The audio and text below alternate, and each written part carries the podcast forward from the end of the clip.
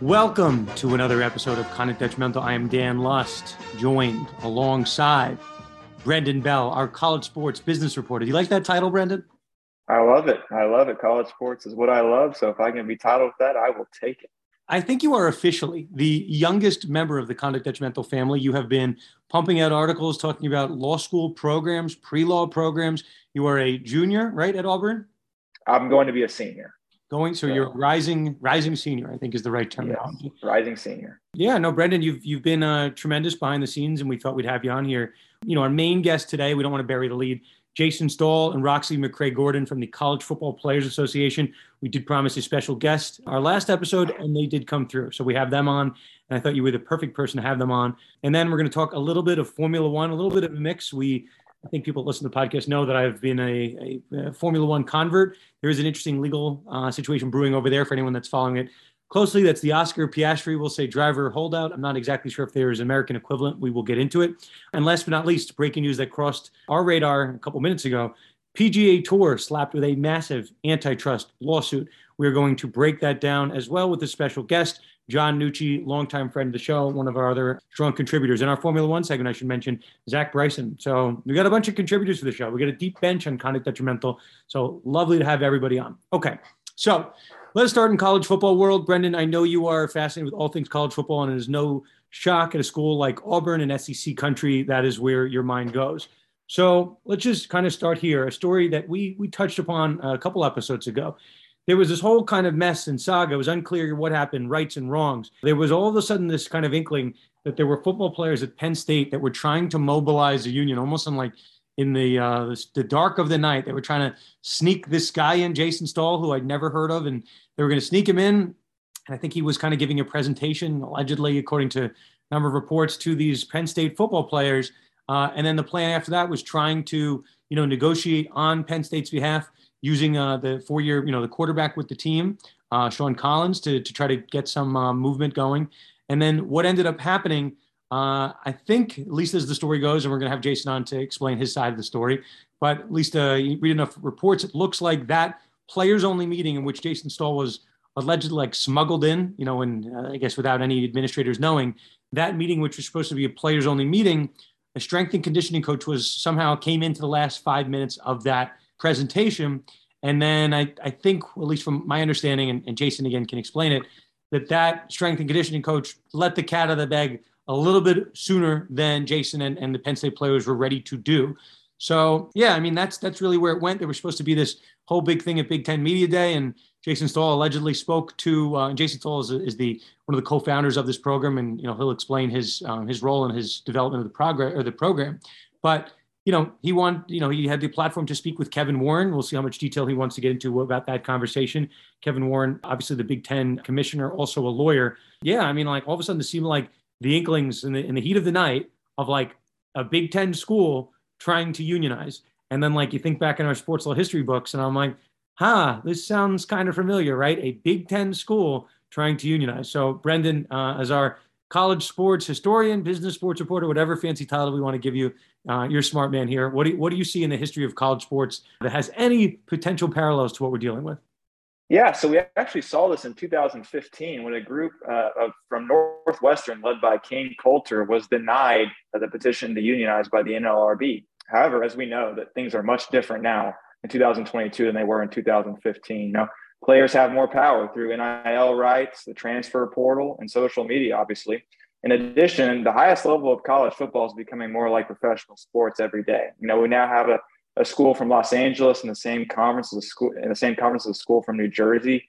Uh, we now have uh, big time television revenue. The Big Ten is expected to to sign a deal worth over a billion dollars in the next couple weeks, and uh, each member school in the Big Ten is expected to have over 100 million annually in conference payouts. So that's going to generate a lot of questions like why shouldn't players get a get a piece of that pie you know? And beyond just the pay aspect of it uh, why shouldn't players have a seat at the table when it comes to negotiated stuff you know like like healthcare and all that stuff? Because uh, players are the ones on the field. They are the ones putting in the work. I'm going to stop, uh, stop you right there brendan for a split second right? I, and i like at, at the end of the day right? Like this is what you hit on. I don't want to i don't want to gloss over it football college football you know, the cat's out of the bag. It's a billion dollar sport, right? Big Ten is about to sign a billion dollar television deal.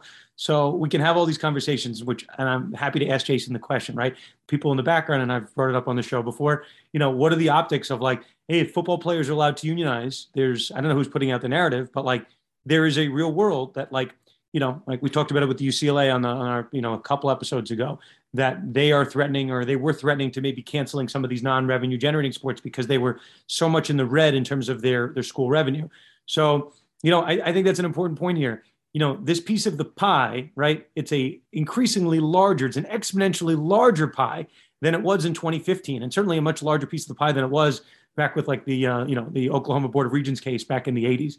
So that's why this conversation is all of a sudden very interesting. Obviously, player empowerment, which we're going to get a lot into over the course of this episode, you know, and maybe driver empowerment if we get to the Formula One stuff. But this piece of the pie is getting bigger and bigger and bigger. And it's not a shock that right that athletes are trying to find ways to mobilize and get that. So, I mean, Brendan, do you think this is doable, or do you think it's a pipe dream that we're actually going to have a union? Yeah, I mean, despite the fact that it seems inevitable that we will have one and that the players will get paid, uh, it's extremely difficult to pull off. You know, even in pro sports, we see a lot of division in between the rank and file players and the star players. You know, and when you when you talk about college football, you multiply that by a thousand. You know, you've got you got 85 scholarship players from 65 Power Five schools, and you have 131 FBS schools, and that's not even including you know FCS schools like North Dakota State and D2 and D3 schools. So getting buy-in and agreement from all of that all of that group of players, um, that's extremely difficult. And part of the reason why it hasn't happened yet. Um, Brandon, you you're like an encyclopedia, my friend. I, I always I always enjoy having you on, and like you know, at some point I'm going to check your driver's license because I'm not really convinced that you're a college student because you're far smarter than I was uh, at this age. I'm scared to ask. How old are you, Brandon? I am 21. Okay, like are you actually 21? Or you like 20 and a half? I'm 21. Yeah, December 2000. So almost 22 you're in a unique situation to answer this question. Um, you know people have this conversation all the time like right if you if you can go to war why can't you have a drink right? If you can go to war like why can't you like bet on sports in certain states? People are going to have those conversations right. which are fine. What, what's difficult here which you know i'm going to i'm going to ask jason about it. I have no problem asking jason and roxy about it. You know we, we are putting college athletes in a position that they've never been in before to play the role of like the beacon of the whole industry right so who is going to be the first athlete, right? You can have guys like Jason who are really educated, and you know, I've, I've read a lot what Jason's been putting out there. Jason's a you know a university professor once upon a time, so obviously you know a smart guy. And behind the scenes, Roxy was leading uh, you know movement with NFL Wives, so she's mobilizing people in her own right. But you're still going to require athletes to be the face of that movement. So Brendan, you're 21 years old, right? We asked some like J.C. Tretter over in the NFL. He's the head of the NFL Players Association. It's a grown man, right? Guys making lots of money these athletes in the college sports space have never have never done that. So, you know, like I don't know, I took public speaking when I was in college. Like I wasn't really that comfortable doing it. I've obviously like to think I've gotten better at it in my uh, ripe old age of 34. But you're putting people in these positions to, you know, collectively bargain against uh, like the Big Ten or against Penn State. It's it's a unique bird. We just haven't seen, you know, um, athletes at such a young age being put in that situation. Not to say that they shouldn't be, but it's kind of a unique animal. So I'm going to uh, put on this hypothetical hat as, you know, I'm a professor at sports, sports law at New York Law School. I like to, you know, play some things out, some hypotheticals, right? We, at this point, we have, uh, in the NFL, we have 32 NFL teams and we have players on all of those teams. I talk about JC Tretter over with, um, you know, the NFL. He's mobilizing all these athletes that are not being divided amongst team lines. They're just the NFL Players Association. Every player is represented, right? We have an interesting situation at college, and I don't know what it'll look like. And you know, Jason is going to put out a lot of literature, and I'm sure he's going to be behind the scenes working on this and working on people's understanding of how this is supposed to work at the conference level with different conference commissioners. How does one players at one school and one sport within that one school, what does a union like that even look like? It's just a, a foreign concept to sports. You know, like it's almost like if the Yankees unionized, it's a bad example, but let's just say the Yankees by themselves, the Yankees players were within their own sect of the Major League Baseball Players Association. Like, and they wanted different things than the rest of the union wanted. Like, I'm not, I'm not sure what that would look like. Not, not say it's good or it's bad. It's just different. And if you have some unionized schools in the Big Ten and other ones that are not, how does the the television payout differ among schools? Does it differ at all? Does the you know athletic department at the end of the day ask to be paid more money because certain percentage of that is going to the student athletes and not to the school. So maybe some unanswerable questions. But Brendan, you know, I, I kind of phrase this to you. I mean, are you in a position to 21 years of age? Do you think you could be the head of, uh, you know, the Auburn Players Association? Do you think you think you're capable of doing it? And I asked that completely honestly. You're one of the smarter 21 year olds I know, so maybe, maybe you could. While I'd love to be a part of that, I could not do that on my own, especially when you factor in how many, how much hours these guys put in to practice, to school, to weightlifting. I mean, even during, even in the off season, these guys, you know, work extremely hard. And if you know, like I know certain athletes on Auburn's campus, and you know, they don't have a lot of free time. So the concept of bringing together an entire, even even just their own team, is extremely difficult. And so, you know, that's what that's what, but that's where it's going to have to come from. Players are going to have to take the role in this, and uh, you know, be the driving force. And you know, it's why it hasn't happened yet, and it's why it probably won't happen without extensive, you know, help from people like Jason. Excellent point. So let's let's leave it here, right? We're going to ask Jason about how his recruiting efforts have gone to recruit players across the country. Certainly, you know, all, all news is good news. So maybe as part of uh, you know the CFBPA is saying, hey, this didn't go as well as we thought at Penn State, but there's always a silver lining. Everybody knows about the CFBPA in college sports circles. Everyone knows that the first you know organization to help athletes sniff the unionization landscape was the CFBPA. And I, you know, I implore everyone to check out their website, you know, and just hit Google College Football Players Association. You could see they have a slow model built out to really work on this. So, you know, I'm, I'm certainly happy to bring different voices on talk about their platforms. And I think an entity like we, you know, what do we do on conduct detrimental? We just educate you guys on different trends. What is Jason doing behind the scenes?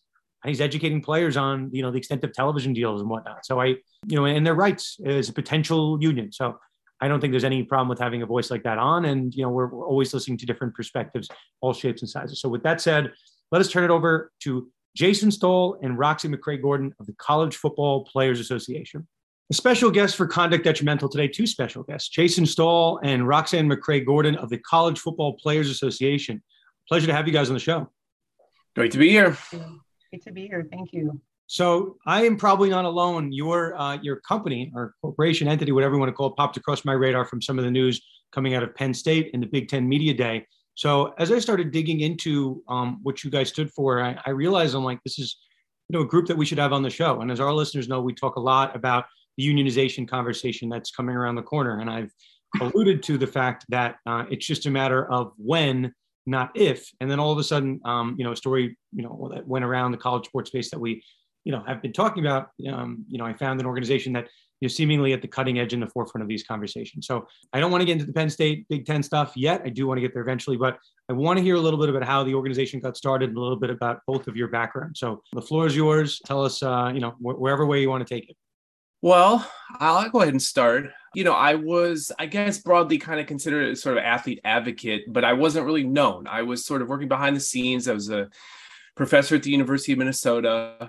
I had a lot of football players in my classroom, was teaching them. I had a vague idea, maybe around 2014, that I wanted to write a book about this sort of, I don't know, for lack of a better way of phrasing it, the true lives of the D1 college football player. Talk with these guys about, hey, would you want to do interviews for a book like this? And, you know, they seemed open to it. So basically started talking to them. I became a real advocate as a whistleblower at the University of Minnesota, like from 2017 through 2020 internally. Football coach here, I thought was doing a lot of bad things. Um, and I was trying to report these things. Essentially lost my job over this in the middle of pandemic, sort of summer 2020. I kind of strike out on my own with the vague idea, not vague, but I wanted to kind of report what I knew at the University of Minnesota advocate for these football players sort of on the outside of the institution. And at the same time, you had college football players nationwide who were sort of rising up in the middle of COVID and basically saying, why are we the only students on campus? Well, we all knew why that was the case, right? And this sort of crystallized the We Are United movement. And one of their demands was the creation of a college football players association. And I was like, yeah, this is a great idea. Somebody should do this. It's exactly what's needed, right? I didn't think I was going to be the person to do it though, if, if quite frankly. I mean, I I thought, oh yeah, there'll be a group of former players that take this up. And then nobody did. And so, you know, my research is in institution building. I'm a political historian by training. I know and have studied how to create new institutions. And so I thought, well, I can do this. And also, you know, I I sort of understand the realities of college football as an advocate now for five six years, and yeah, I think I can do this. And sort of wrote about it for about a year, and then just got some supporters together summer of 2021 and launched the institution. So we just had our one year anniversary. And yeah, that was the sort of germination of the whole thing. Rox, uh, Roxy and I met sometime in the fall of 21, I think, was our first connection. And we really just kind of hit it off from the jump. I think our visions really aligned. And, you know, eventually I asked her to become president, but I'll let her kind of speak to where she picked up with us in that, you know, fall of 21. Roxanne, I'm going to, rock, can we go with Roxanne or Roxy? Roxy is I like Roxy. I like Roxy. um, you know, so Jason, I, you know, I think your background's tremendous, and and Roxy, where, where you bring an interesting perspective, and I want to hear how you guys kind of came together. But you know, you you developed and organized NFL Wives for Change. So you have Jason, you on the college side, you have uh, you know Roxy, you on the on the, on the pro side, and obviously a specific focus uh, seems like on football players, which you know, we we've had this conversation uh, on our show that when the unionization efforts happen, I predicted it's not such a bold prediction for anyone that's in the space, but the revenue generating sports are football at the college sports level and basketball. So bold prediction, uh, hot take. I'm like I don't know, the football schools and basketball schools are going to unionize first, and they're probably going to unionize independent of those other sports within their banner. So I think it's a savvy move to just focus on football if that's if that's what the focus is. But I could take a gather just by the acronym of your organization, CFBPA, that that's probably in mind. But you know, Roxy, I'll let you speak to that and, and also speak, you know, just uh, you know how you and Jason uh, got got together on this. Sure, sure. Jason reached out to me um, on Twitter, and when I start researching what he's been doing it was like a match made in heaven because here we have a person that's fighting for the rights of college players and I'm fighting for the rights of retired, you know, injured football players. So we had so much in common. Our first conversation was, gosh, probably two hours, and we are on the same page with everything, just one at the professional level, one at the college level. And I'm so familiar with what happens in college sports because I myself was a collegiate athlete. I ran track. My husband played football at Stanford. And I remember what it was like for him being a college student, having to send the little bit of money he would get each month home to um, his family because he grew up, you know, with little means. So I would watch these guys just suffer unless you came from a family of means. You would just really be struggling. And here you have the universities making tons of money off the program.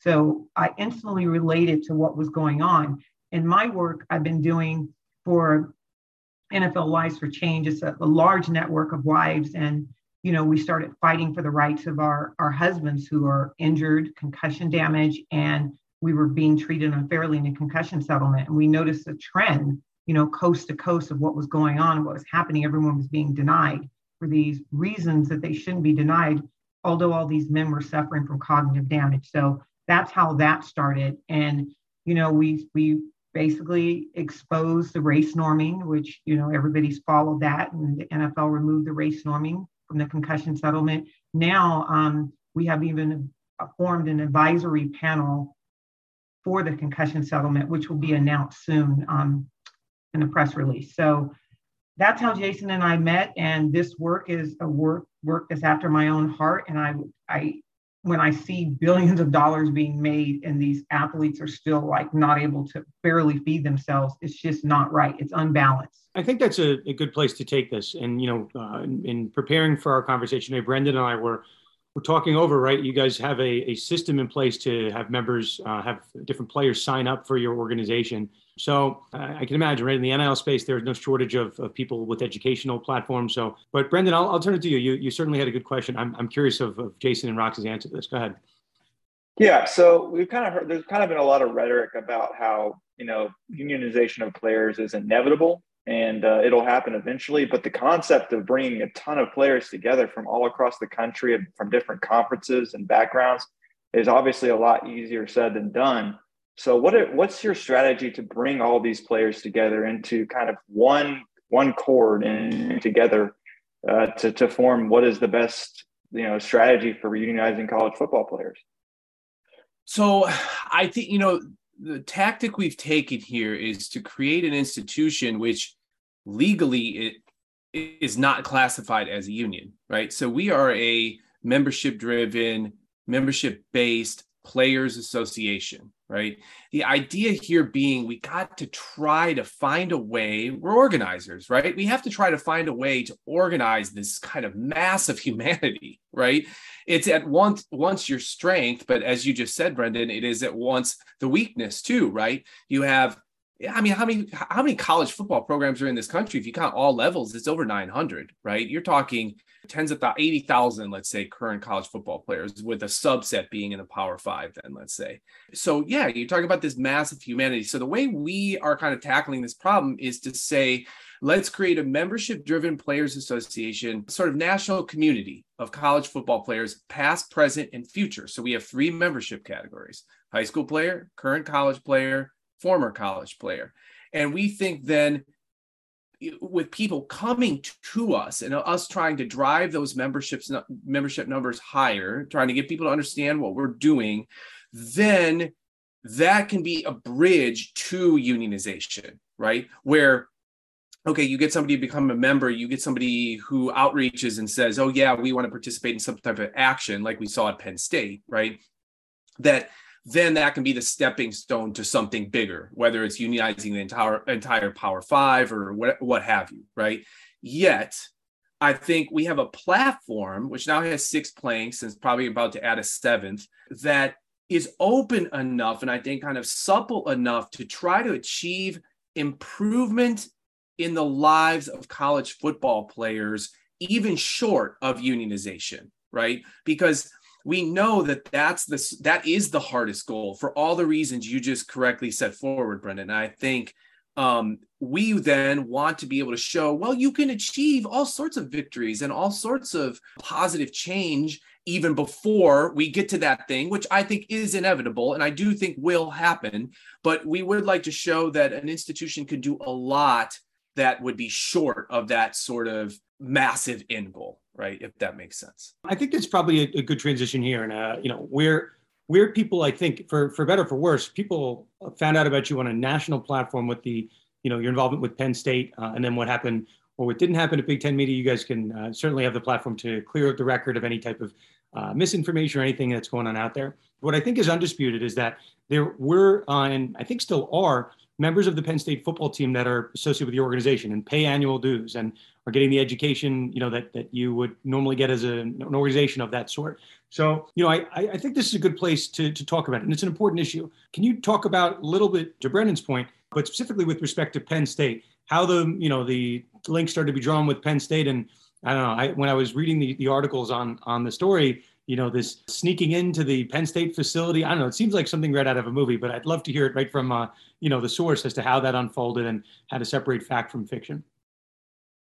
Yeah, I mean, so I think it. You know, there is an element, obviously, of it that um yeah I, I, hear you saying so it, it, feels sort of straight out of movie now that i've actually lived it right and i think especially when it doesn't go the way you kind of think or expect it might go right it takes this very different turn um which I wouldn't characterize as bad or good, right? I, I, don't look at things in that way. The way I look at things is look, we had an opportunity here.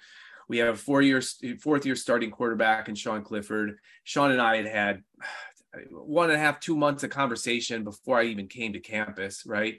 Um, I sort of said, okay, this is what's been afforded to us, right? You don't have your, you know, I think people sort of assume, oh, why didn't they, Union attempt to do this at Northwestern. I mean, I want to tell folks right here now that's not how this works, right? You don't get like a, a, your choice of something. We had Sean came to us, evaluated the situation, and we thought, yeah, let's let's give this a go. Um, we did have a two pronged strategy in place. We were going to try to raise things to kind of the Big Ten level. Um, if we thought, well, if we could create a leadership committee across all Big Ten schools, we, we might be able to force the conference to the table uh, voluntarily. I say force voluntarily, but you know, bring them to the table voluntarily to talk about uh, three platform planks that we'd put together. And if that didn't happen, then we would try to go the union route for the entire Big Ten, right? And really try to kind of organize through the season, get guys to understand what we're doing. Now, this sort of clandestine operation to pull this off, right? I think This is really just a, matter of okay, what's afforded to you in the summer. There's a little more time. Guys have a tiny bit more time to talk to you. Coaches aren't around as much, at least in July. But even that, you know, there were coaches there. These guys were working their butts off in the middle of the summer, right? And so, yeah, we did try to have honest and meaningful conversations with guys, you know, kind of behind the scenes. Now, we had always intended to tell the coach and the athletic director about 24 to 48 hours before our campaign launched. And so they would have found out anyway, right? It's not like we were going to hide it from them forever, right? Players all agreed, yeah, let's tell them 24 to 48 hours in advance. It just ended up being that they probably got it four days in advance instead of two days in advance, right? Maybe we would have been in the same place at the end of the day as we ended up, which is the whole thing kind of going sideways and Sean Clifford going obviously in a different direction.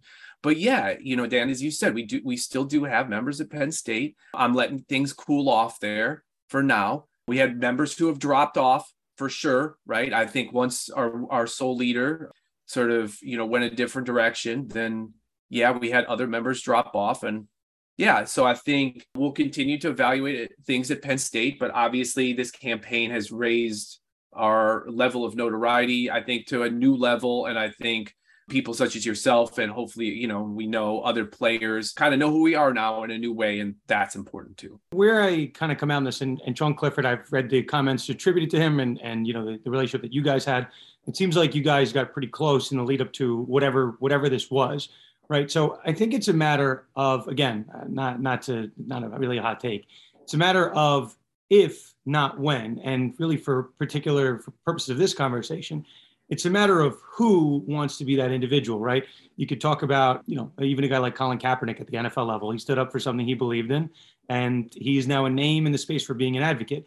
You can talk about a guy like LeBron James, right? He's kind of, uh, you know, the face of the player empowerment era at the the NBA space. Brendan, I'll, I'll kick it to you. I, I think that's kind of a, a, good place to take this. So I, I don't know. I don't know who that next person is, but maybe Roxy. I mean, maybe, I don't know. Brendan, go ahead. Yeah, so in 2015, we saw the NRLB deny Northwestern's petition to unionize. And I think times are so different now than they are then. Obviously, there was no NIL back then, there wasn't a transfer portal, a one time transfer back then. And there's obviously been a lot more shift towards, you know, players being empowered. So I'm curious if you guys feel like the environment today, you know, with with Alston, you know, we heard Brett Kavanaugh's uh, in his response, we saw a pretty a pretty demonstrative, you know, attention towards players' rights and how, you know, what the NCAA does is not above the law. So do you guys feel like that what you're doing is more apt to be successful now? And like, the, do you think the current environment it lends more favorable to the concept of players, you know, you know, forming a more successful, you know, union and ability to come together? Basically, these coaches are paid, everyone knows, handsomely off these young men playing football for these organizations. And forming any type of union or organization takes away the illusion of their power. It takes away some of their control. And the control is what they use for, you know, decades and decades to for profit for these programs. So having anything that takes away from their power is a problem for them. And I think that, that those are the, the hurdles that we're coming up against. But I think now is the time for change with everything that's going on. It's the perfect time for change. And, and I'll kind of point out one thing here, right? And we, we've all kind of hitting it at different levels. It's it's the perfect time for change. And Jason, I, I couldn't help but like in your story, right? Who is going to be the person to help mobilize these efforts? One one story that that uh, I think went under the radar in the middle of like the COVID cancellation stuff and back and forth, who's going to cancel, be it the Big Ten or the Pac-12 or the you know Big 12. There, there was a movement that was taking place on the West Coast. There were these Pac-12 players that were trying to unionize, trying to organize, and they made demands that essentially said, "We want a piece of the revenue pie. We want uh, health benefits." And I'm like, and, and I don't know, with whatever version of like a Friday news dump, it just there were so many crazy stories going on with COVID. I'm like that one got lost. So as um, you know, last year, really, I think towards the end of last year, there were comments from Jennifer Abruzzo, the, the uh, general counsel for the NLRB, and you know, she said essentially that the term student athlete is an inappropriate term. Athletes appear to us to be employees, and you know, essentially inviting someone to take the challenge. So that was like September, and I'm sitting here, you know, I'm, I'm in New York. I'm like, I don't know who wants to take this challenge. It seems to be there's some people on, on the West Coast that want to take this up. Um, and Jason has you and I were talking offline, it seems like you have membership and, and leaders across the country, across all different time zones. So I don't know, maybe speak to that. How, how far does the, the CFBPA go? Is it Northeast? Is it Big Ten based or does it really go nationwide, coast to coast? I think it has to be nationwide, coast to coast, and it has to be the strength is in the numbers. Like I think with the athletes' rights or sort of athlete empowerment movement has lacked is a sustained base of actually existing athletes, and that's what we're trying to create here. It has a top of the movement, it has all of us, lawyer, you know, lawyers, academics, and people who head up nonprofits and so forth. But the idea, what we're trying to do is to create a base, right? The grassroots. We're trying to organize the athletes themselves. And we think the bigger that base, the better. Now, if we're talking about things like revenue sharing, though, we're primarily talking about Power Five. We're primarily talking about any teams that benefit from these massive media contracts, right? That's different than, let's say, the needs of a college football player who plays at a JUCO in California, right? So but we want to speak to all of those people now to the, these questions of like i totally agree with everything roxy just says i do think now is different than let's say back in eight years ago at northwestern okay now some things have changed but some things do remain the same here so i think like we went out to penn state and yeah sean and i did develop a pretty close relationship i thought that relationship would hold up it ended up not being the case i think you know, one of the ways I wanted to try to make it hold up and learn from, I think, the fault, you know, some of the faults of the Northwestern campaign was to have at least two leaders, not just one, right? If you're going to do one school, you got to have at least two leaders. Well, Sean's one of his best friends who had to take a medical retirement, his name is Journey Brown. Journey was supposed to be the second leader on the campaign. And by Sean's telling, was very excited about doing so. And by the time I got out there, though, Journey had to take some trip out of town. And so we had this kind of this idea of like, oh, there's going to be two leaders, not one, and it's going to solve the problem of everyone sort of you know focusing on this one person right? And that ended up not being the case because we didn't have our second leader and then we couldn't develop a second leader. I really really tried. So i think that's one of the ways you can solve the problem. The other main problem we're up against is like as much as things have changed i think some things remain the same. The utter lack of i think education, just information that college football players have about their industry is, you know, breathtaking. And I think they're purposely kept sheltered from relevant information about their lives, about their work lives, but they're also just don't have enough time to kind of like who is all all these things you mentioned the NLRB, Alston, Jennifer Abruzzo. Everybody here knows what we're talking about when we say those things. The football players don't. They really don't. I only two football players on the whole Penn State team even knew that there was a Big Ten media rights deal currently being negotiated, right? They didn't even know how much that media rights deal was for until I told them, and they were shocked. So there's real a real level of education here, and we think in terms of organizing players into this huge membership base, the education component is going to be key because they're never going to be able to unionize unless they understand and are educated in the circumstances of their workplace, right? And that is a real project we're going to be taking up for the remainder of the year because they got to understand everything you just talked about NLRB, Alston, Abruzzo, the media rights contract, because right now they don't understand those things. We often hear that Kevin Warren, the commissioner of the Big Ten, and Greg Sankey, the commissioner of the SEC, are two of the most powerful, if not the most powerful people in college football. How important do you feel like it is to form relationships with them as we move forward? And we I think it's I think it would be wise for them to be proactive instead of reactive to all this stuff that eventually I think will come and I think everyone thinks that will come eventually. I think it's very important. I don't consider myself a bomb thrower, organizer. I think, you know, I tend to get along with most people when I when I talk with them and I think in this type of work you have to show yourself as being open to different conversations with different people, including the the powers that be. And I would obviously include those two individuals in that category. You know, Kevin Kevin Warren and I did have an hour long conversation and in advance of Big Ten Media Days. And obviously we ended up, you know, things didn't go the way we'd hoped in terms of media days themselves. But yeah, I thought I thought we had a great conversation. And I think he did too, if I've read enough media at this point. And I think there's openness to continue to try to move the ball forward on improving the lives of college football players in whatever form that needs to take. But if we get to the point where it's obvious that you know, well, maybe this person just doesn't want to work with us voluntarily. So then obviously we go in a different direction that would you know, legally bind them to coming to you know coming to the table and working out a CBA. I guess I have this question for you know Roxy, Jason, whoever wants to take it. The NIL conversation again. Our listeners of our show know where we're going with it, but it's it's you know it's bipartisan. Everybody likes getting athletes paid.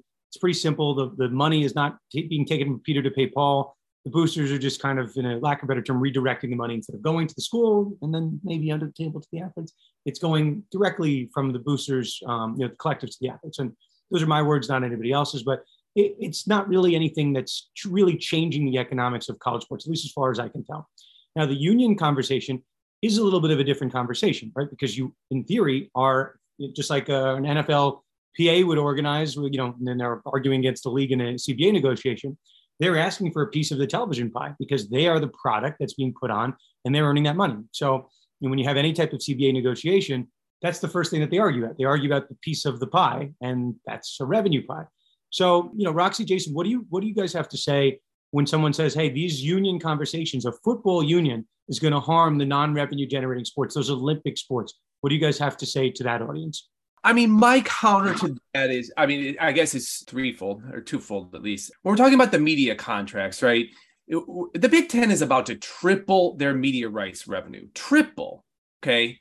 If anybody would suggest that college football players earning a decent wage is somehow going to necessitate cutting sports, cutting women's sports when you're tripling the media revenue, I think that is completely absurd. Just absolutely absurd, right?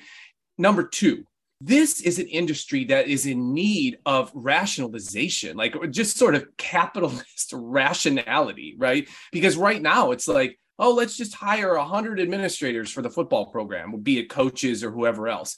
Yes, that is going to need to be dialed back. Of course it is, because it's absurd as well, right? So introducing just the idea that you pay the workers that generate the media rights revenue is you know those two things i think are good then to come from this. Now third we are about you know at some point here in the near future we're about we'll announce a public partnership with a women's college players association to show that we absolutely do not want to see any sports be cut. A- absolutely not. And the, you know showing this sort of um, i think alliance among all college athletes to better the lives of everyone is going to be truly important here to then showcase and push back against, I think, those false, ugly arguments regarding, you know, if, if, college football players make a decent wage because, you know, they're televised and generate billions of dollars of wealth. Oh, now we need to cut women's gymnastics or something, right? I mean, it's just absurd. That was as well articulate as, as I've ever heard anybody make that point. And I and I was I didn't mean anything when I asked it. I just, you know, there is a, is a very clear segment of the audience that thinks that. Well, we have like a, uh, you know a minute or so left. Roxy, I want to give you the final word here as we as we close the book on this. What do you sure, think I, on the, the issue of unions in college sports moving forward? Where, where do you think this goes? I absolutely would echo what Jason has just explained in great detail. I don't see the problem with taking care of players, the wellness and health of players. I don't understand why it's even a discussion, to be honest with you, with the amount of revenue tripling what is wrong with paying players also making sure they're healthy and well? I, I don't understand that. They're they're who are generating the revenue for the universities. Why not look after them for once? You know? So yeah, as we're you know running short on time here, you know, I, I implore everyone to check out uh, their website. Just Google them, College Football Players Association. You guys, I think, have a, a, a good model set out to slowly build and slowly grow. And I think you are really behind an important movement here. If anything, just to educate the players, and that's what we do on our show. We educate everybody. Uh, we have no dog in the race. We just want everybody uh, to have a platform to speak, uh, you know, speak their minds. Jason Roxy, thank you so much for joining us. You've been excellent. We appreciate all your time today. Thank you, Dan. Thank you, Brendan. Awesome. Yeah, thank thanks for having us on, guys. Thank, thank you. you. So that was Jason Stahl and Roxy McCray Gordon of the College Football Players Association. For more information, head to cfbpa.org. You know, obviously, they, they hit on a lot of points I think I was really most interested. Um, I'm just being candid. I didn't know what Jason's response was going to be to like the the outside people that say that the college football union is going to ruin the other sports. I've heard it, right? I, I hear it, and I think it's a, an interesting observation. To Jason's point, he's basically saying let's call the schools bluff. Let's see if they really do cancel wrestling and swimming and golf. And I think that's right. You know, Brendan, to our conversation, if the pie is as big as we all think it is, like, I don't know, like maybe he's right. Maybe he's right that the college athletes can, you know, football players and basketball players can get paid because they're the revenue generating athletes. And there's still enough to go around to the other sports. Maybe you just don't have bloated administrator salaries and random people getting paid to do God knows what, and they're just on the website doing who knows what, right? Like we've gone on the show before and we've said, what is what is the NCAA even doing at this point? They're not involved in the NIL era, right? Like, you know, maybe and maybe that's Jason's point. Maybe he just thinks that there's no show jobs, and I'm not saying this, and I'm not sure if Jason's saying it, but maybe he's saying that these, you know, athletic departments and these the NCAA can get a little more lean and mean, and that money can just be splintered around or sprinkled around to keep these other sports afloat. But um, I, I, meant it when I said it. I, I, have never heard anyone articulate that point and that defense of that point quite as well uh, as Jason did. Brendan, your thoughts? Any any takeaways? Yeah, I think it's a really pressing question because that's the number one thing people say when it comes to paying football and basketball players that the other sports are going to suffer. When if you really look at it and you really look at what goes on on a campus in terms of you know the revenue that comes in, you have facilities popping up, you have coaches getting you know excesses of $10 million per year. You have uh, recruiting budgets that exceed $1 million $2 million and it would be a really tough sell especially in the sec and big ten these days where the revenues from tv deals are going through the roof to say that you'd have to cut other sports uh, whether or not that would apply to you know even the lower power five conferences who aren't far behind the sec and big ten right now and definitely the group of five. I think that's more of a pressing question for them. But in terms of the SEC and Big Ten, I still think there's a lot there. And obviously, I don't know that for sure. And I'm not inside. I don't have the books on all these athletic departments, you know, budgets. It would be a really tough sell for me to say that, you know, you know, baseball and gymnastics and swimming and tennis have to go if college football players start getting paid imagine there's some baseball teams that do make revenue. Uh, you know, I, I've oh yeah, for sure. Yeah, yeah. So in baseball too, especially in SEC country. I mean, in the SEC, I, I happen to be a very passionate college baseball fan, and there are a few. I mean, LSU is one, Arkansas is one, Mississippi State, Ole Miss. Those are kind of the four that come up the most, but it is very they're few and far between. And uh, baseball is growing. Um, just on if we're going to talk about that sport, but uh, it, it's not even close to football. Well, my friends over in Nebraska are big college baseball fans. Uh, shout out to my friends over in Omaha, Nebraska. Okay, so let us move on. This is a hard pivot, but talk about the player empowerment era. I did a half joke about it, the driver empowerment era. So we we pride ourselves. We talk a lot of college sports. We talk a lot of football, basketball, pro sports. But I've always wanted this show, at least in, in my head, right? Dan Wallach is the sports betting guru. He's, you know, that's his thing if I have a thing, I just like to talk about a lot of sports. And maybe that's my ADHD brain, but I follow sports of all shapes and sizes sometimes and read a lot of the time. I do find myself wagering on sports. It is legal in New York. We can talk about that. But, and I don't want to, you know, bury it too much, but I, I love Formula One. I love waking up Saturday mornings, watching qualifying, watching the race Sunday morning because it's usually in a you know different country, different time zone. So I watch a lot of Formula One. Now, when a legal saga on Formula One pops up, I don't know if our audience is ready for it, but listen, just trust me here. We go, we, we went down the, re- the weeds of the Super League Symposium together about a year ago this time. And uh, it was one of our most download episodes of all time. And I know most of you are not soccer fans. So just hear me out here. An interesting dispute. So I'm going to try to lay it out. Brendan, Formula One fan? Are you a Formula One fan? Auto racing fan? I, I, will be frank here. I have never watched anything related to Formula One, but I understand that I understand that it's a growing trend. I know that Netflix series apparently grew through the popularity of it. So I'm interested to hear what he has to say. You are an absolute liar. You have no concept of what I'm talking about. Have you not? You've never seen the Netflix series? You just know what it is, kind of. I have. I have not. No, okay. I have not. But I, I'm aware of it. I'm aware of it, but I have not. You have a little bit of homework because we talked about the Kyler Murray homework clause the last couple episodes. I ask you to watch one episode, just one. That's it. Yeah. Can you watch one episode? Yeah, I don't. It doesn't have to be four hours a week.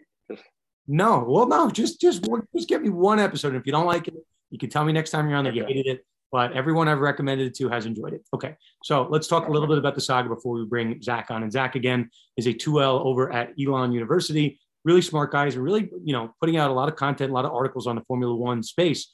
So you know I don't want to bury it because we're going to talk about it with Zach. But there's a basically the hottest prospect in Formula One was called up to the majors, right, by his team. And he's basically saying, Yeah, I know you guys are calling me up, but uh, I am not going to play for you. So in our American sports, I, I can't even think of it in any sport in our in the world where a top prospect has been groomed by a particular team, by a particular organization, and they've put a lot of energy and you know whatever development developing a guy. It's different from like a James Harden who might demand a trade. He's a pro. He's getting paid millions of dollars. I've never heard someone doing this who has not drove it a minute in a Formula One car who is essentially demanding a trade and asking his way out of town. So interesting holdout scenario, interesting contractual ramifications. So we will bring Zach Bryson on to explain his article on the website and really where we go from here in the Formula One world. It's an interesting uh, international legal dispute. We will try to break it down in as less complicated as lingo as we possibly can. Brendan, buckle up. We're getting into some auto racing and some Formula One. Zach Bryson will join us now. Special guest on Conduct Detrimental, Zach Bryson, a second year law student at Elon University School of Law, friend of uh, the show, Hannah Valenti, and uh, one of the uh, substantial contributors to conductdetrimental.com. You're becoming the auto racing guy. Zach, pleasure to have you on, buddy. Pleasure to be here. Okay, so uh, we we pride ourselves in covering anything and everything in the intersection of sports and law. Uh, of late, it's been uh, you know our shows have been pretty college sports heavy, pretty you know pro football heavy, and I'm like, you know, I am a Formula One guy. I watch qualifying. I watch the races every Sunday. We're in the middle of our summer break. And a story popped across my radar, courtesy of you, Zach, and a lot of people in our DMs asking about it. So I figured, why not? We need a Formula One expert.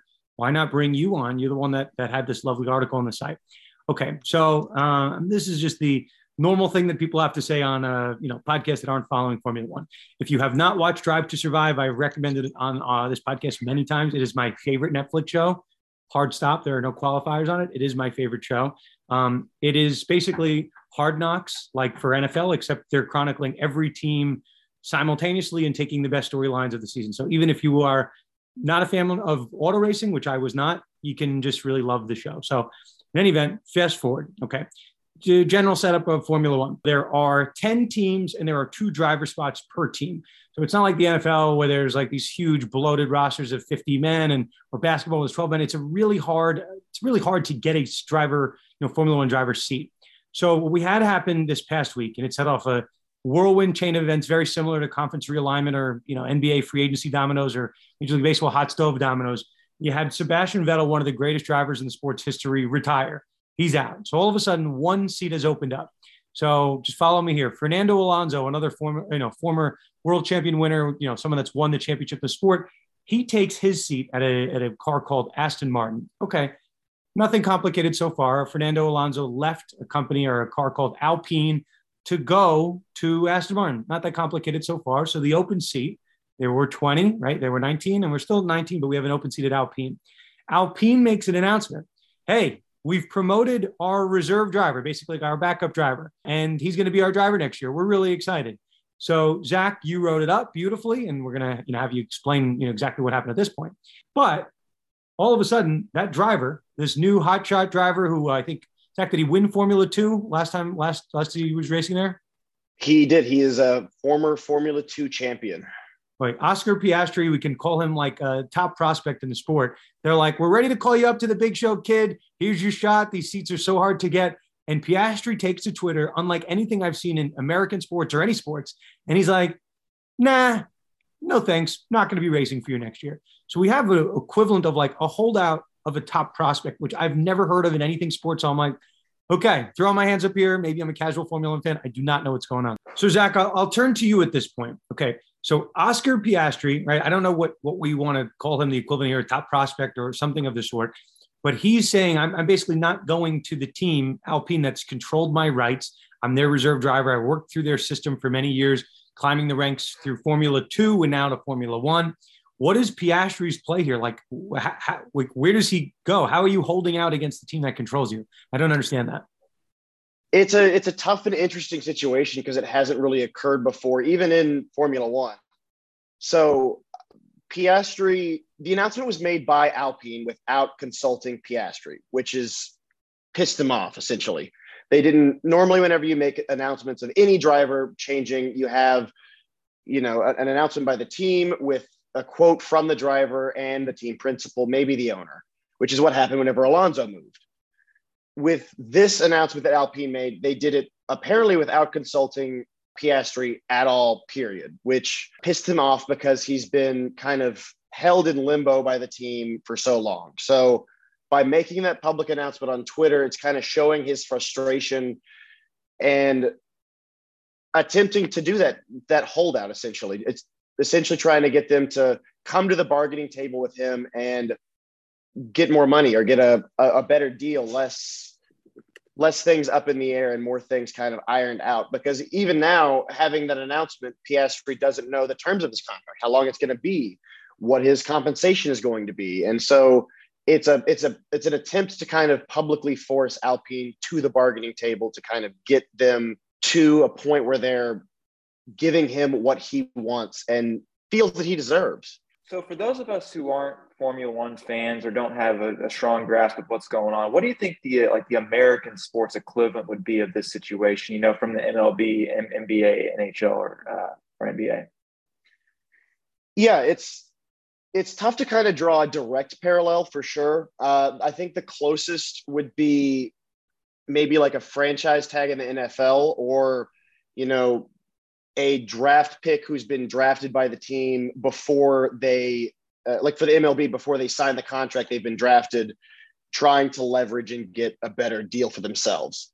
What complicates it and makes it a little bit more difficult is Piastri is already contractually obligated and his future is essentially owned by Alpine already. He was their Formula Two driver they were in the driver academy. And then in this year off where he's been out of Formula Two and not in a Formula One seat, he's been doing extensive testing for the team and acting as their reserve driver. So his future is already controlled by the team. For him to go anywhere else, because there was some speculation that he was tied to the second Williams seat of Nicholas Latifi, who the team was looking to part ways with, that negotiation would have had to go through Alpine.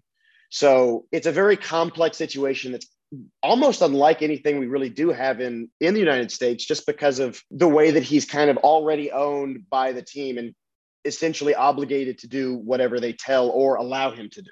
So the, the other part of this makes it just kind of bizarre for people that don't follow. Some sometimes there are drivers and again, well, Drive to Survive, I can't. Uh, they don't promote the show, but you know, listen, I'll promote them. I'm happy to. Like, there's a guy Daniel Ricciardo, who's one of the more popular guys in the sport. They have something that's kind of unlike other sports where a driver will announce he's going to race for someone next year, but they'll do it mid-season. So it's like you have a lame duck driver. So in that period of time, you know, understandably, the team doesn't chooses not to share certain details with that driver because like, hey, he's going to be racing for our competitors next year. So you slowly try to fade them away. So Piastri, I'm sure, you know, with as a member of Alpine, they were saying you're our reserve driver. If there's ever a problem, you know, like, you know, with one of the top two guys, we're going to call you up as an emergency driver, right? Or we're viewing you as being a driver of the future. So they're sharing certain things with him that maybe you wouldn't if this driver doesn't have a future with your team. So that's part of the complicating factor here. I'm sure there was always an understanding from Alpine that, hey, this guy's this guy's ready to go. He wants a Formula One seat. He's you know he's been loyal to us forever. Why wouldn't he? So I'm going to read the the tweet from Piastri just so people understand the significance of this. Piastri tweets. It has three. It has 380,000 likes, and for for reference, he only has 180,000 followers. So that's that's not really that normal to get like I don't know what version of a ratio that is. But he writes, I understand that, comma, without my agreement, comma, Alpine F1 have put out a press release late this afternoon that I am driving for them next year. This is wrong and I have not signed a contract with Alpine for 2023. I will not be driving for Alpine next year. So I'm, I'm sitting here and I'm like, you know, Brendan, to the question that you just asked, like, is there an equivalent? I'm like, I've never heard of a team putting out a statement, hey, we've signed this guy. We're so excited. And those social media graphics they put up, like, congrats and welcome to the team. And then someone putting out a graphic that's like, no, that's a lie. I hate them. I'm not going to be with them next year. So you know, the, the, the interesting part of all this, and I don't know if there's an answer that anybody will have at this point. Like, what is Piastri's MO? Like, there, these F1 seats are so hard to come by. You usually don't play that move unless you actually have someone there. It's like, you know, let's say you're, you're trying to get a new job, right? Or you're trying to get a raise from your boss and you're saying, like, hey, if you don't give me X amount of salary, I'm going to switch jobs. Okay, fine. Like, you better have that other job to switch to, right? You better have that backup plan, or else this plan doesn't make any sense. So, my, my guess, I have no idea you know, Zach, you're more advised on uh, you know the business side of Formula One than I am, but just me understanding leverage and you know, I don't know, normal negotiations between two people.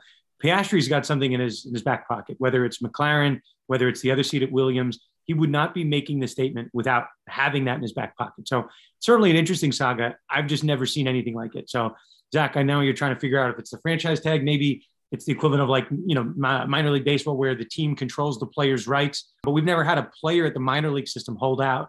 You know, Brendan, you know, I were talking about Eli Manning, who refused to get drafted by the San Diego Chargers. He ended up getting drafted by them, but then traded to the to the New York Giants. So you have versions of that but I, I don't know. There's no version of a trade here. It seems very complicated. So we're in the, the summer break of Formula One right now. And all of a sudden, like the biggest sports law story is happening at a time when things have calmed down. Not, not a shock. Same thing that's happening in our NFL circles. We have stopped play, but it's never been busier. Zach, final thoughts on this? Anything that we have not discussed that, that needs to be brought up here? It's just really, really tough to kind of think of his his actual play here because they they do contractually control where he goes which is the biggest thing. And but making the announcement without the driver's permission has obviously offended Piastri and, and complicated this whole situation. The biggest questions moving forward aren't whether he'll be racing for for Alpine next year. I don't I don't think at this point. Alpine has confirmed even today that they have the contractual right to sign him first before they give the option for him to go anyone go anywhere else and they've done that but they've done that without a formal contract in place as Piastri's been forced into this gray area by the Alonso holdout and everything taking so long. So the real question going forward and what's going to be interesting to see unfold is Piastri and Alpine going to smooth things out or is it going to be a, a good long-term place for him or is he gonna, this going to sour him on the team? He's going to mail it in until the team is willing to let him go somewhere else where he's going to be more happy or gets that money he wants. So it's definitely a tough and interesting and unique situation from the perspective of sports here in the United States. And going forward, it's a really an uncharted territory, even for Formula One. So going to be very interesting to see how this unfolds and the legal implications of this quote unquote deal that they have with them. Well, Zach, if we do have any lawsuits that do result here, we'll, we will give you a ring. We are a podcast that talked a lot about player empowerment and we might be in the driver empowerment era. Uh, listen, if, if they only would have told him they were calling him up, and maybe that would have solved everything. I'm not sure I buy that from the tweet, but we shall see. Zach, an absolute pleasure having you on. Definitely check out Zach's piece up on the website right now. It is Alonso's move to Aston Martin and its impact on the Formula One driver market. And yeah, Zach, look forward to having you on in the future. I'll look forward to it as well. Thanks so much for having me on, guys. So that was Zach Bryson. You can find him on our website, conductdetrimental.com. On social media, he is at Zachary S. Bryson. So maybe at a later point in time, we're going to bring Zach on to talk about Ferrari completely botching the uh, the drivers' championship this year, the constructors' championship. A little bit of uh, intentional infliction of emotional distress with some of the racing decisions that they have made. Listen, Brendan, I'm, I'm looking at you. I, I haven't forgotten about your promise here. One episode of Drive to Survive. That's all I want from you. Just one. All right. Is that a I'm deal? All, I'm all in for that. That's a deal. I don't know if there's any consideration involved here. You will learn that when you. Uh, by the way, are, are, we? Are you taking the LSAT soon, or are you just a, a wannabe pre-law student? I take it a week from Friday, so uh, we're, Friday. we're we're getting down. We're getting we're getting down to the nitty gritty there. I think it's a good spot here, Brandon. To the extent that you do go to law school, you, you know what I'm about to say here. Do you know who I'm about to talk about? Oh yes, Themis Bar Review, of course. I'm a I'm a dedicated listener. Listen, this, this is what we do. We start people early on the Themis Bar Review Gospel, and we work you up. So that's that's how it works. So Brandon, when if and when you do go to law school, and I hope that you do, I also hope that you take my advice and listen to Drive to Survive. Check out Themis Bar Review, top bar prep company in the galaxy, and top bar prep company associated with the top sports law podcast in the universe. How about that? So we have the top bar prep company in the galaxy, top sports law podcast in the universe. It's like a little shake and bake action. Okay. Yeah. Conduct detrimental. You can use our code if you sign up. You will get a, uh, a nice discount, or just hit me up and I will speak to my friends over at Themis, and then we'll give you a discount if you don't understand fancy promo codes. Okay, so let us move on to the breaking news of today. I feel like every day is a new breaking news story. You know, the episode, uh, our last episode was like the Sean Watson, it was the Stephen Ross Miami Dolphin stuff. And now all of a sudden, like, you know, we're about to record this episode, and I have five people text me simultaneously PGA antitrust lawsuit. And I'm like, can we just have like a day when there's like no crazy sports law content? Like maybe a day possible. But, you know, that's what we're here for. So our man, John Nucci, has been talking about this potential Saudi Arabia LIV PGA conflict for many, many months before play started. And uh, if you listen, go back in our archives. you know, we, we predicted that Phil Mickelson would be at the charge of one of these lawsuits. Wouldn't you know, Phil Mickelson is one of 10 LIV golfers suing the PGA Tour over their suspensions, the legality. Ugh, okay. Well, we, we have the complaint in hand. We are going to break it down with friend of the show and recent graduate of Penn State University School of Law. That is John Nucci. Okay, we are joined by John Nucci, who has become our resident golf law expert. John, how's it going, my friend? Good, Dan. How are you? I'm good. I'm good. So I will ask you about the bar after this. So we have not spoken uh, since you have taken it. But the breaking news upon us the PGA Tour slapped with an antitrust lawsuit from 11 golfers. I'll read them off Phil Mickelson, Talor Gooch, Bryson DeChambeau, Hudson Swafford, Matt Jones, Abraham Ancer, Carlos Ortiz, Ian Poulter, Pat Perez, Jason Kokrak, Peter Uihlein. So certainly the headliners in this are Phil, Poulter, and DeChambeau. Now, John, you've had an opportunity to go through the complaint in its entirety. I'm going to give you the floor. Initial impressions. Initially, I mean, this is something that we've expected for quite a while. I know we have talked about it in the past, at least as far back as January. It's something that uh, I think all of us expected when the, especially when the PGA was uh, discussing threats and suspensions and bans. I mean, we'll see where we go from here. Headliners, obviously, Phil is in this, along with Bryson. Those are a couple of guys that have been at the forefront here. Uh, I think kind of notable that uh, both Brooks Koepka and Dustin Johnson are not uh, listed as plaintiffs. Uh, so that's also something interesting. I'll tell you my initial impressions. Uh, some big firepower, the law firms representing the golfers involved. Gibson Dunn is the headliner, Quinn Emanuel, and Baker McKenzie. So they're coming out guns a blazing. These are not some no-name law firms that are behind this. So, you know, John, uh, you and I have been speaking about this for a while. I think you were the first one on our show to point out that a lawsuit here was almost inevitable, right? So for as long as you know, you and I, uh, and I'm sure a lot of other legal experts were saying this was going to happen. You had the big firms lining up behind the scenes. So yes, it's not surprising that Phil is involved because we've known that Phil was questioning the power dynamic with the PGA Tour for some amount of time. Let's talk about just on its face. One thing that I found interesting that I don't know. with respect to the LIV golfers, certainly they're not the most popular guys uh, in golf right now. Something that they demanded, right? They demanded a jury trial, which, you know, if you do get to the trial phase, something interesting, you're going to have to speak in front of people that you might not be the most sympathetic people. So sometimes, right, you might want to request a bench trial. Here we have a jury trial, just interesting, right? Now, the question I had for you, John, you're you're a much bigger golfer than I am. I've become a golfing fan in the sports betting era. Shout out to our New York legislators. You know, my, my question for you, right? how does the timing of this play in? Aren't we getting close like the PGA playoffs here? Like, how does how does the timing of the lawsuit factor in? Yeah, so that's something that's uh, also pretty interesting. The suspensions were originally announced. Well, they, they've they've at least had notice of potential suspensions for quite a while. Uh, I think the original suspensions were announced June 9th. So it is quite interesting that they're now that uh, you know this lawsuit is filed on August 3rd. I believe it's only about five. The FedEx Cup starts August 8th, uh, which is next week. So it's kind of interesting that they chose now to suddenly file this lawsuit and now uh, claim a lot of urgency, and that uh, you know. So we'll see. We'll see how that shakes out. I know that the PGA Tour actually mentioned, uh, at least in the memo, that the LIV golfers or the Saudi golfers should not be allowed to be rewarded uh, for basically delaying this filing, uh, which is clearly uh, intentional.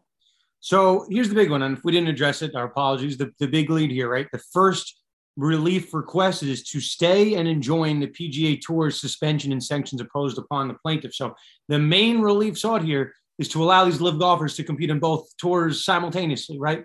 Um, that's that's the main cause of relief here. So, John, you uh, I was going through your Twitter feed, you were firing off a couple of these. So, you know, John, John, you're a good follow-up for this stuff. You're usually on the ball. And part of this complaint, and I'm I'm going to give you the floor in a minute, but it's like they say that the PGA's actions have cost these golfers money. Now, throw that out the window with respect to a guy like Phil Mickelson, who is making reportedly in excess of $100 million from uh, his commitment to LIV. Uh, I think you could throw that out with respect to Bryson DeChambeau. Now, how much do we know about what the other nine golfers in that lawsuit made? Ian Poulter's a fairly big name. Talor Gooch, I guess, is a decent name, but I don't know, John. Do we know the earnings of those other nine guys? From uh, so not not all of them. I know that it was reported at least that Poulter was uh, being offered somewhere in the realm of about twenty five million dollars. I would imagine Gooch is probably more than that, given that he's younger. I mean, I know Poulter has the bigger name, but Gooch is a younger golfer, uh, at least at this stage of their careers. Is is far more competitive. Uh, so I wouldn't be surprised if he was in that arena as well. It would be hard pressed for me to believe that anybody uh, that signed up with LIV is making uh, basically losing money by not being able to play in the FedEx Cup playoff. I, you know, the, the complaint mentions that the tour has has harmed the careers and livelihoods of these golfers. Um, some of them, as you mentioned, are making two hundred million dollars. You know, uh, it seems to be pretty inconsistent. I mean, they they also claim that they part of the reason, at least, that they broke away initially is because you know the tour schedule is so burdensome. Uh, and that they have to play 15 events to be able to qualify, you know, 15 minimum events. The LIV Tour is scheduled for 14 events next year. As far as I know, I would be surprised if any of those guys were not able to, uh, you know, just pick and choose their events. They're going to have to play all 14. Uh, so it's just a lot of inconsistencies. I don't think any of them are going to be harmed financially or have not. In fact, they've clearly made out from this. Uh, so a lot of the complaints I think are, are, are tough to wrap my head around.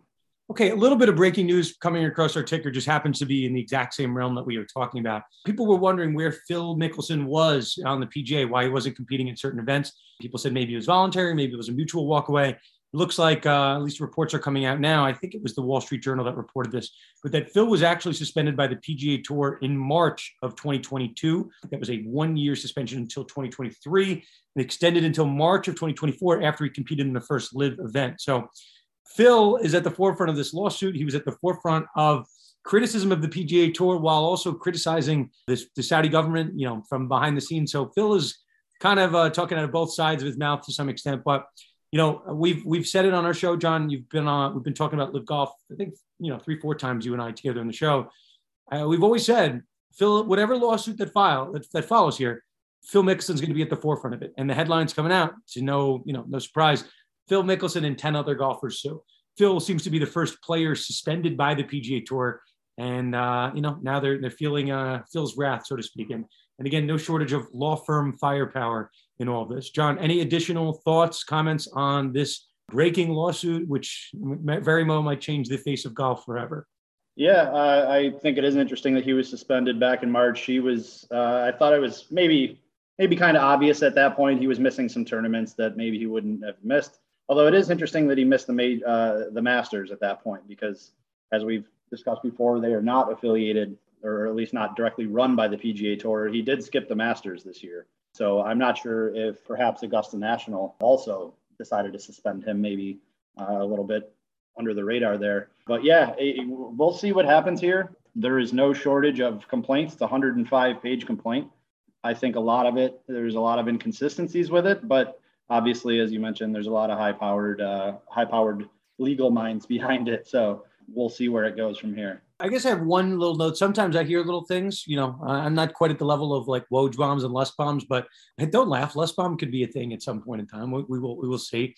So I, I, do know someone associated with the LIV Tour who, under the radar, and I won't I won't uh, you know shout him out, but said that maybe the impetus of this lawsuit that for the lesser moneyed guys, right, not Phil Mickelson, not Phil, not Bryson, that they do care about the money that they could potentially earn from the PGA Tour. So that's what I'm hearing. So obviously, not not everyone associated with LIV have had their numbers reported, or I think a story this week. Speaking of just related news on the the LIV front, Tiger was reportedly offered 700 million. We can say reportedly, but that's now been confirmed by Greg Norman over at the LIV Tour. So as much of those those huge numbers are being kind of reported, floated out there once upon a time it was reported quote unquote that tiger was offered $1 billion so maybe that doesn't seem like such a large gap 700 million and a billion dollars but i don't know it's off by 30% it's off by 300 million. So let's see maybe these lesser money golfers really are getting you know relatively small amounts as compared to the pga tour. And there's also this point you know that other people have raised that maybe what LIV is angling for is something that you know the American Basketball Association angled for, the United States Football League angled for once upon a time. Cause as much disruption as you can, and then force a merger as in between the two leagues. So there's also a world where these other LIV golfers, these lesser moneyed LIV golfers, weren't promised such huge sums of money, but they thought they could get a double payment, right? Except some amount of money from LIV and gambling on a, a very early merger between the two leagues. I don't know if that's going to happen, but there's also a world where these golfers didn't get that much money, but right, they did get less amount of uh, tour events per year. They did get the private plane, and maybe they're just banking on a very quick merger. So that that also wouldn't shock me. And the ability to play in both events LIV events and PGA Tour events, maybe that you know makes sense, and maybe it's not just a this grandstanding by Phil. Maybe there is a real dollars and cents argument for some of these lesser money golfers. Just my my two cents from what I'm hearing. My little my little birds on the LIV side. Yeah, I that's certainly possible. I think it was very clear, at least the PGA stance and Jay Monahan's stance before the suspensions were handed down, of what would happen if these guys decided to go play in, in the LIV Golf Series. At the time, the PGA distinguished the two, uh, at least on the, the competing events release. So a, a, big part of this is that the PGA typically grants competing event releases a couple per year. Uh, they distinguish it on the basis of the LIV Golf Series is a full new uh, series of at least eight events that are in the United States, not like a one-off event that someone's going to play and you know a different tour in Asia. Um, so I don't think these guys, if that's their claim, that they should really be surprised that the PGA has taken this stance. It was very clear from the start that this is what the PGA was going to do, and the PGA feels that they have the uh, they have the legal authority uh, to do so. Okay, we will end our conversation here. John, congrats on finishing the bar, and always a pleasure to have you on the show, my friend. Thank you. I appreciate it. So that was John Nucci. He is on Twitter at jnucci23. So while we were recording the podcast, news broke that the NFL is appealing the Deshaun Watson suspension. So the NFLPA, I believe, will have three days to respond. I said it on this show. I've said it on Twitter two, three days ago. I say when I'm right, I say when I'm wrong. I said I would be absolutely shocked if the NFL did not appeal this because, again, the optics were that the NFL lost, right? Yes, they won all three elements of their case, right? They proved that there was sexual assault. They proved that someone was placed in grave danger, right? And they proved that the you know integrity of the shield was compromised. But that said, the punishment handed out by Judge Robinson was six games, and according to multiple reports, that six games was something that Watson was willing to accept in terms of a settlement between a six and eight games. So while the NFL technically won, the Judge Robinson felt that the NFL satisfied their burden. She picked a number of the games that Watson was okay with. So is it a shock that the NFL appealed? No, but we weighed the pros and cons in our last episode, and definitely if you haven't listened to it, go back. But not a shock, right? What is interesting, right, and, and what's coming out here is that Watson was offered, is, is coming out today, that Watson was offered a 12 game suspension and he would have to pay, I think it was a $10 million fine. So he could have taken that and just gone home. It's over, settlement, no decision from Judge Robinson. But Watson was banking on two things. He was banking on Judge Robinson issuing a lower number than 12 games and a lower amount of money. He got that part right. Six game suspension, no fine. He was banking on the other part, though banking on the part that the NFL would not appeal this to guess who? To Roger Goodell. Roger Goodell can either take it himself or give it to someone else to, to hear the appeal, but it's someone that Roger Goodell handpicked. So take a guess on what, what way that person's going to decide, right? So maybe a misstep on, on Watson's part, banking on those two things to occur, that he'd get a decision from Robinson, and this is kind of a, a parlay for our sports betting fans, and that the NFL would not appeal. That's why the NFL put out, NFLPA put out that statement on Sunday saying we're not appealing and we implore the NFL not to appeal as well. That was a hope and a prayer, and that that part, you know, turned out not to be true. The NFL is appealing this, and it's going to go up. Roger Goodell is going to make his decision on if he wants to hear it as commissioner or if he's going to designate it to someone else. So that's the news. Our next episode, uh, I'm going to try to get Wallach on. I know he's dealing with some travel issues, but next episode, we're going to hopefully get Wallach on, but we're going to analyze all levels of this appeal. We're going to get the NFLPA's statement uh, and their their legal submission, I think, on Monday. So to have a lot to talk about. But we'll put that episode in the books. I want to big, uh, give a big thank you to Brendan Bell for joining me to break down all aspects of the case. Obviously, to Jason Stahl and Roxy for their help with the College Football Players Association story. Zach Bryson, and of course, John Nucci. I am Dan Lust. As always, I'm signing off for myself, Dan Wallach, and our entire family over at Conduct Detrimental. Always a pleasure to break it down with you. This has been a nonstop week of sports law stories, all good. And I don't know. I don't know what to say. We live, breathe, and eat sports law. So this is, uh, you know, like kid in a candy store type stuff. So a pleasure to break it down. Thank you for joining us each and every week. And we'll see you next time on another episode of Conduct Detrimental.